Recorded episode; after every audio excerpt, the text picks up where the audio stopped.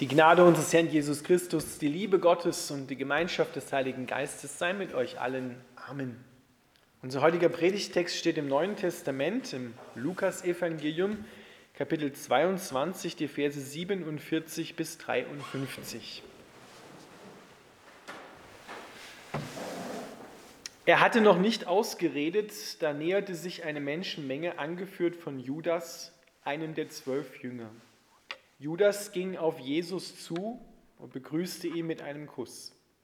Aber, aber Jesus sagte, Judas, wie kannst du den Menschen so mit einem Kuss verraten? Als die anderen Jünger begriffen, was die Menge vorhatte, riefen sie, Herr, sollen wir kämpfen? Wir haben die Schwerter mitgebracht. Und einer von ihnen griff den Diener des Hohenpriesters an und schlug ihm das rechte Ohr ab. Doch Jesus sagte, leistet keinen Widerstand mehr. Und er berührte das Ohr des Mannes und heilte ihn. Dann wandte er sich an die obersten Priester, die Befehlshaber der Tempelwache und die Anführer der Gruppe. Bin ich ein Schwerverbrecher? fragte er, dass ihr mit Schwertern und Knüppeln bewaffnet anrückt, um mich zu verhaften? Warum habt ihr mich nicht im Tempel verhaftet? Ich war doch jeden Tag dort. Aber dies ist eure Stunde, die Zeit, in der die Macht der Finsternis die Oberhand hat. Lieber Vater im Himmel, wir bitten dich, dass du in unsere Herzen dein heilendes Licht aufscheinen lässt, damit wir sehen, wer du bist und was du am Kreuz getan hast und es ergreifen. Amen.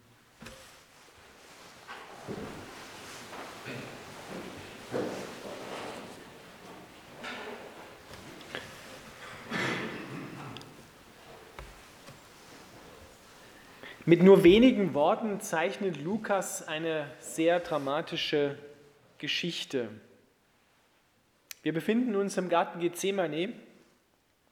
Jesus hat sich gerade durchgerungen, mit dem Willen seines Vaters ans Kreuz zu gehen, den Kelch des Leidens auszutrinken, übereinzustimmen. Nicht mein Wille, sondern dein Wille soll geschehen. Die Jünger sollten ihn eigentlich begleiten und zusammen mit ihm beten, sind aber immer wieder eingeschlafen. Und er spricht gerade mit ihnen darüber, dass sie nicht einschlafen sollen, sondern wachen sollen. Und in demselben Augenblick erscheint dann diese große Menge von Soldaten, angeführt von Judas. Und Lukas schreibt ganz bewusst Judas, einem der zwölf Jünger. Damit beginnt diese dramatische Szene, weil diese Aussage in den kurzen Worten, einer von den zwölf sagt ja aus, Judas, der jetzt bereit ist, Jesus zu verraten, ist drei Jahre lang mit Jesus gelaufen, hat Jesus kennengelernt, ist ein Freund von Jesus geworden, ein sehr intimer Freund von Jesus auch geworden. Jesus hat ihn geliebt und liebt ihn bis zum Schluss. Und Judas begrüßt Jesus mit einem Kuss. Das hatte er vorher, wissen wir aus einer anderen Stelle, ausgemacht mit den Soldaten. Den, den ich küssen werde, das ist Jesus. Und wenn man jemandem einen Kuss gibt, gerade im Orient, dann ist das eine sehr intime Handlung. Dann ist das etwas, was dieses Freundschaftsverhältnis nochmal ganz deutlich herausstellt. Umso dramatischer ist es, dass ihn einer seiner besten Freunde hier verrät und auch noch mit einem Kuss. Jesus, der flippt jetzt nicht total aus, sondern er liebt Judas und er sagt, Judas, wie kannst du den Menschen so mit einem Kuss verraten? Also nicht anklagend, aber schon irgendwie diese, diesen tiefen Verrat, diesen tiefen Schmerz ihm deutlich machen. Und er spricht ihn beim Vornamen an, Judas. Es ist gerade im Orient ganz wichtig. Wenn jemand nicht mit dem Vornamen angesprochen wird, dann ist das eine Frechheit, die ziemlich weit unter der Gürtellinie ist. So behandelt man Menschen nicht. Aber hier seinen Feind eigentlich behandelt er trotzdem mit Achtung und in dieser Beziehung, die er hatte, Judas. Wie kannst du den Menschen so mit einem Kuss verraten? Und genau diese Ansprache ist es wahrscheinlich, die letzten Endes Judas auch zu dem bringt, was sein Herz bricht, wo er dann aber den falschen Ausgang wählt und sich nachher dann selbst ermordet. Die anderen Jünger, die machen es eigentlich gesagt nicht viel besser. Sie begreifen, was gerade passiert Und sie sagen, Herr, sollen wir kämpfen? Wir haben die Schwerter mitgebracht. Und noch ohne eine Antwort von Jesus abzuwarten, ergreift einer der Jünger, wir wissen auch schon, wer es ist. Das Johannesevangelium verrät es uns. Dreimal dürfen wir raten, wer es war, wer immer vorangeprescht ist. Der Petrus zieht sein, sein Schwert und haut dem Knecht des Hohepriesters, dem Soldaten des Hohepriesters, das rechte Ohr ab. Da muss man schon ziemlich gut mit dem Ding umgehen können, um genau das rechte Ohr abzuschlagen und nicht den irgendwie tödlich am Kopf zu treffen. Aber Petrus, der prescht voll weg. Und Jesus steht auf und sagt, halt, leistet keinen Widerstand mehr und berührt das Ohr des Mannes und heilt ihn. Wir wissen auch, wie der Mann heißt. Der heißt Malchus. Aus dem Johannesevangelium wissen wir seinen Namen. Ich weiß nicht, wie es dem Malchus gegangen ist. Er wusste vielleicht noch nicht mal, warum er eigentlich da ist, warum er diesen Jesus, der eigentlich vielleicht in seinen Augen nicht mal irgendwas getan hat, äh, verhaften soll. Und dann im nächsten Moment ein stechender Schmerz, fehlt ihm das rechte Ohr und wieder einen nächsten Moment ist es wieder dran. Also ich weiß nicht, wie es dem gefühlsmäßig gegangen ist. Aber Jesus deeskaliert die ganze Situation und er bleibt in, in allem, was er sagt, in allem, was er tut, seinen Todfeinden eigentlich zugewandt. Er liebt sie bis zum Schluss. Er liebt Judas, er liebt Petrus und er liebt auch und konfrontiert sie natürlich auch liebevoll die Soldaten des Hohepriesters. Kurze Zeit später, als er dann am Kreuz stirbt, sagt er vorher noch, Vater, vergib ihnen, denn sie wissen nicht, was sie tun. Ihr Lieben, das ist eine Geschichte wie ein Spiegel vor unser Herz. Wir würden jetzt vielleicht sagen, ja, so wie der Judas, das hätte ich nie gekonnt. Ihr könnt nie einen Menschen, der mir nahesteht, verraten oder sein Vertrauen missbrauchen. Aber wenn wir ehrlich sind, dann müssen wir erkennen, dass der Judas, auch der Petrus in seinem Aktionismus, auch die Soldaten, die ihren Plan ausführen wollen, das steckt in uns allen drin. Unsere Geschichte, die Menschheitsgeschichte ist voll von Judas-Ereignissen.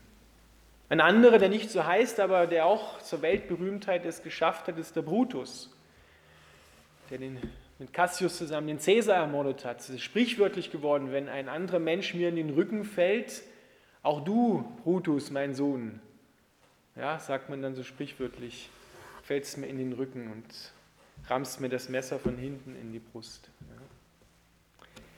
Judas steckt in uns allen drin. Wir haben vielleicht auch schon Judas Erfahrungen gemacht, wo Menschen unser Vertrauen missbraucht haben, wo wir gedacht haben, wir können ihnen vertrauen, sind unsere Freunde, vielleicht langjährig sogar schon, und dann passiert etwas, dann haben wir so ein Judas Ereignis. Ein kleines Beispiel, wie das so gehen kann. Mein ehemaliger Pfarrer in Deutschland, bei dem ich damals in die Gemeinde gegangen bin, komme ja aus der ehemaligen DDR, der hatte Menschen im Presbyterium sitzen, die seine Freunde waren, die bei ihm ein- und ausgegangen sind. Und nach der Wende hat er sich seine Akte bei der Staat, ehemaligen Staatssicherheit zeigen lassen und musste feststellen, dass genau diese Freunde bei der Staatssicherheit waren und ihn ausspioniert haben, alles haarklein weitererzählt haben, das Intimste von ihm weitergegeben haben, auch aus seinem Privatleben, aus seiner Familie. Ein Judas-Ereignis, wie mit einem Kuss verraten zu werden, wo man dachte, das sind doch die, denen ich eigentlich mein mein Intimstes, auch meine innersten Kämpfe anvertraut habe und die erzählen das brühwarm weiter. Was man natürlich nicht weiß, dass auch sie erpresst worden sind. Ja, aber das ist eine andere Geschichte. Das sieht man in dem Moment natürlich nicht gleich, sondern sieht man nur den Verrat. Das soll uns nur daran erinnern, vielleicht an eigene Geschichten, die wir erfahren haben, wo wir Menschen vertraut haben. Vielleicht haben wir es auch, vielleicht manchmal unwissentlich sogar geschafft, zum Judas zu werden wo auch wir das Vertrauen anderer missbraucht haben, weil wir aus irgendwelchen Gründen Angst hatten, zu kurz zu kommen. Und dann fangen wir Menschen an zu manipulieren, dann fangen wir an, auch Gewalt anzuwenden. Der Petrus ist nicht viel besser. Kurze Zeit später wird auch er Jesus dreimal verraten, verleugnen. Und in dem Moment will er für Jesus kämpfen, zieht das Schwert, versucht mit menschlichen Mitteln eine geistliche Situation zu lösen, die nur geistlich sich lösen lässt, mit geistlichen Waffen, wenn wir so wollen. Und Jesus gebietet dem Einhalt. Und das gilt für die gesamte Kirche. Es ist ein Wort für die gesamte Kirche. Wie oft gibt es in der Kirchengeschichte Situationen, wo Menschen das Schwert ergriffen haben im Namen Gottes und losgezogen sind und genau wussten, wer die Guten und wer die Bösen sind. Das wird dem Christentum ja auch immer wieder vorgeworfen, wenn wir da an die Kreuzzüge denken, im Namen Gottes mit dem Schwert andere Menschen den Kopf kürzer machen. Oder wenn wir daran denken, was stand auf den Gürtelschnallen im Ersten Weltkrieg, Gott mit uns. War nicht Gott auch mit den anderen? Auf der anderen Seite? Immer wenn Kirche versucht, aus eigener Kraft, wenn wir Menschen versuchen, aus eigener Kraft, aus eigenem Aktionismus etwas anzufassen ohne Jesus, dann geht es schief. Dann entsteht viel Leid. Aber Jesus nimmt das Ohr vom Malchus und heilt es wieder. Das ist wie ein ganz starkes Symbol, was macht Jesus, was macht Gott in solchen Situationen? Er heilt die Wunden, die uns geschlagen worden sind. Er heilt das, was Menschen sich einander angetan haben. Das ist unser Gott. Er haut nicht drauf, sondern er kommt und heilt. Er gebietet der Gewalt Einhalt und sagt, so geht es nicht. Das Reich Gottes darf niemals mit Gewalt ausgebreitet werden. Es ist immer wieder passiert sei es mit echter Waffengewalt oder auch mit, mit menschlicher Manipulation und Kontrolle. ist Es ausgebreitet worden. Aber das ist verkehrt, das sagt Jesus ganz klar. Aber er ist da und er heilt die Wunden. Er heilt auch deine Wunden. Die Frage an dich ist, wo bist du verraten worden? Wo ist dir übel mitgespielt worden? Wo ist dein Vertrauen missbraucht worden? Aber auch, wo hast du wo bist du aktiv geworden? Gedacht hast, du kommst zu kurz und musstest Hand anlegen, manipulieren, andere Menschen da hineinzimmern in das Bild, was du von ihnen hattest und damit sie dir das geben, wo du glaubst, dass sie mir das geben müssen. Müssen. Wehe nicht. Das sind alles Situationen, die wir zu Gott bringen dürfen. Er legt seine Hand auf diese Wunden und heilt das, was getrennt worden ist. Er bringt es wieder zusammen. Er heilt Beziehungen, er heilt Wunden, auch körperliche Wunden, er heilt seelische Wunden. Gott ist da, um zu heilen. Jesus hat gesagt, ich bin gekommen, um die Werke des Teufels, und das sind Werke des Teufels, die hier geschehen, zu zerstören und das Leben in Fülle zu bringen. Wir müssen uns wirklich fragen lassen von diesem Text und sehen, dass es wie ein Spiegel für unser Herz ist. Auch wir haben die Möglichkeit, zum Judas zu werden. Die Bibel ist voll davon, von solchen Ereignissen, von solchen Menschen, von Geschichten, die Menschen gemacht, erlebt haben, wo wie Judas oder Petrus Ereignisse stattgefunden haben. Denken wir da an Mose, der gesehen hat, dass sein Volk unterdrückt wird. Was hat er gemacht? Hat Hand angelegt, so ähnlich wie der Petrus, und hat kurzerhand den ägyptischen Aufseher erschlagen und ihn im Sand verscharrt. Und hat geglaubt, es hat keiner mitgekriegt dann musste er fliehen. Gott hat ihn dann geheilt und wieder umgedreht und zurückgeschickt nach Ägypten, um sein Volk freizulassen. Abraham, der seine Frau Sarah, als sie nach Ägypten fliehen mussten, als seine Schwester ausgegeben hat. Und der Pharao wollte sie schon zu seiner Frau nehmen und mit ihr schlafen. Gott hat das Gott sei Dank noch verhindert. Oder Jakob, der seinen Bruder Esau übers Ohr gehauen hat, der gelogen hat, um an den Erstgeburtssegen und an den Segen seines Vaters heranzukommen. Oder Petrus, der vorne wegprescht und sagt, Jesus, wenn alle dich verlassen, ich werde dich niemals verlassen, ich werde dich niemals verleugnen. Und was sagt Jesus daraufhin? Geh weg von mir, Satan, weiche hinter mich. Nicht, weil er der Satan ist, sondern weil Satan die Macht hinter Petrus war. Also rein menschlich hat er gedacht. Der Wochenspruch, den wir heute gehört haben, sagt genau, wo wir in solchen Situationen hingucken müssen. Meine Augen sehen stets auf den Herrn. Und wenn wir den Herrn aus den Augen verlieren, hat er uns Gott sei Dank nicht aus den Augen verloren, aber wir ihn, dann passieren lauter solche Dinge. Dann verraten wir einander, verleugnen einander, schlagen uns gegenseitig etwas aus oder ab, trennen uns oder werden getrennt, kommen und wollen andere, die uns eigentlich Gutes tun wollen, in Haft nehmen, wollen sie verhaften in unseren Vorwürfen, in unseren Anklagen, in unserer Manipulation, weil sie anders sind, weil sie anders denken, weil sie letztendlich vielleicht uns etwas Gutes tun wollen, aber wir es noch gar nicht erkannt haben.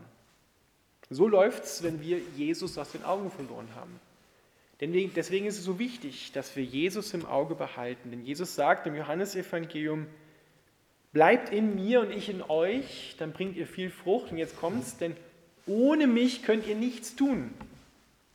Und alles, was wir ohne ihn tun, ist eben letzten Endes nichts. Das ist das, was, was Jesus uns immer wieder klar macht. Judas hat vorher nicht Gott gefragt, ob das richtig ist, was er da tun will.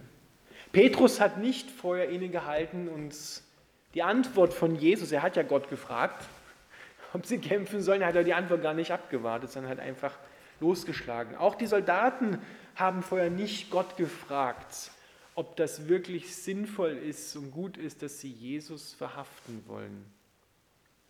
Das passiert dann, wenn sie Jesus, wenn sie Gott aus den Augen verloren haben.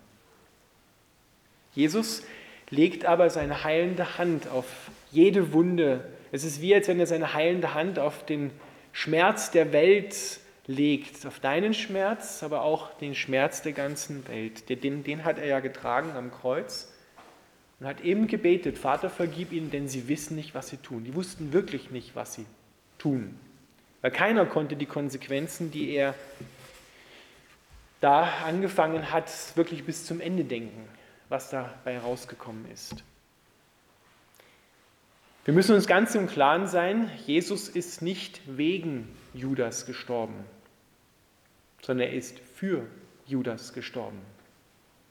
Jesus ist nicht wegen Petrus gestorben, sondern er ist für Petrus gestorben. Und jetzt kannst du da deinen eigenen Namen auch einsetzen. Er ist für uns gestorben, für dich und für mich gestorben, damit wir nicht in dem stecken bleiben, was wir ohne Jesus verzapft haben, sondern damit wir da herauskommen, gerettet werden und ans Licht kommen, befreit werden von Sklaverei, von Finsternis und von allem Bösen. Jesus sagt den den, den äh, Soldaten, warum habt ihr mich nicht verhaftet, als ich da im Tempel war? Ich war jeden, jeden Tag bei euch. Ist uns klar, dass Jesus auch jeden Tag bei uns ist? Dass wir jeden Tag und äh, in jeder Situation ihn fragen können, dass er gefragt werden will sogar und dass wir zu ihm beten können und fragen können, Herr, ist das weise, was ich da gerade vorhabe? Ist es gut, was ich gerade gemacht habe? War das gut, was andere gemacht haben? Und er wird uns Antwort geben, das möchte er tun. Und wenn wir mal durchgebrescht sind, so wie Petrus oder Judas, dann legt er seine heilende Hand auf unsere Wunden und bringt uns wieder zurecht. Gott sei Dank. Amen.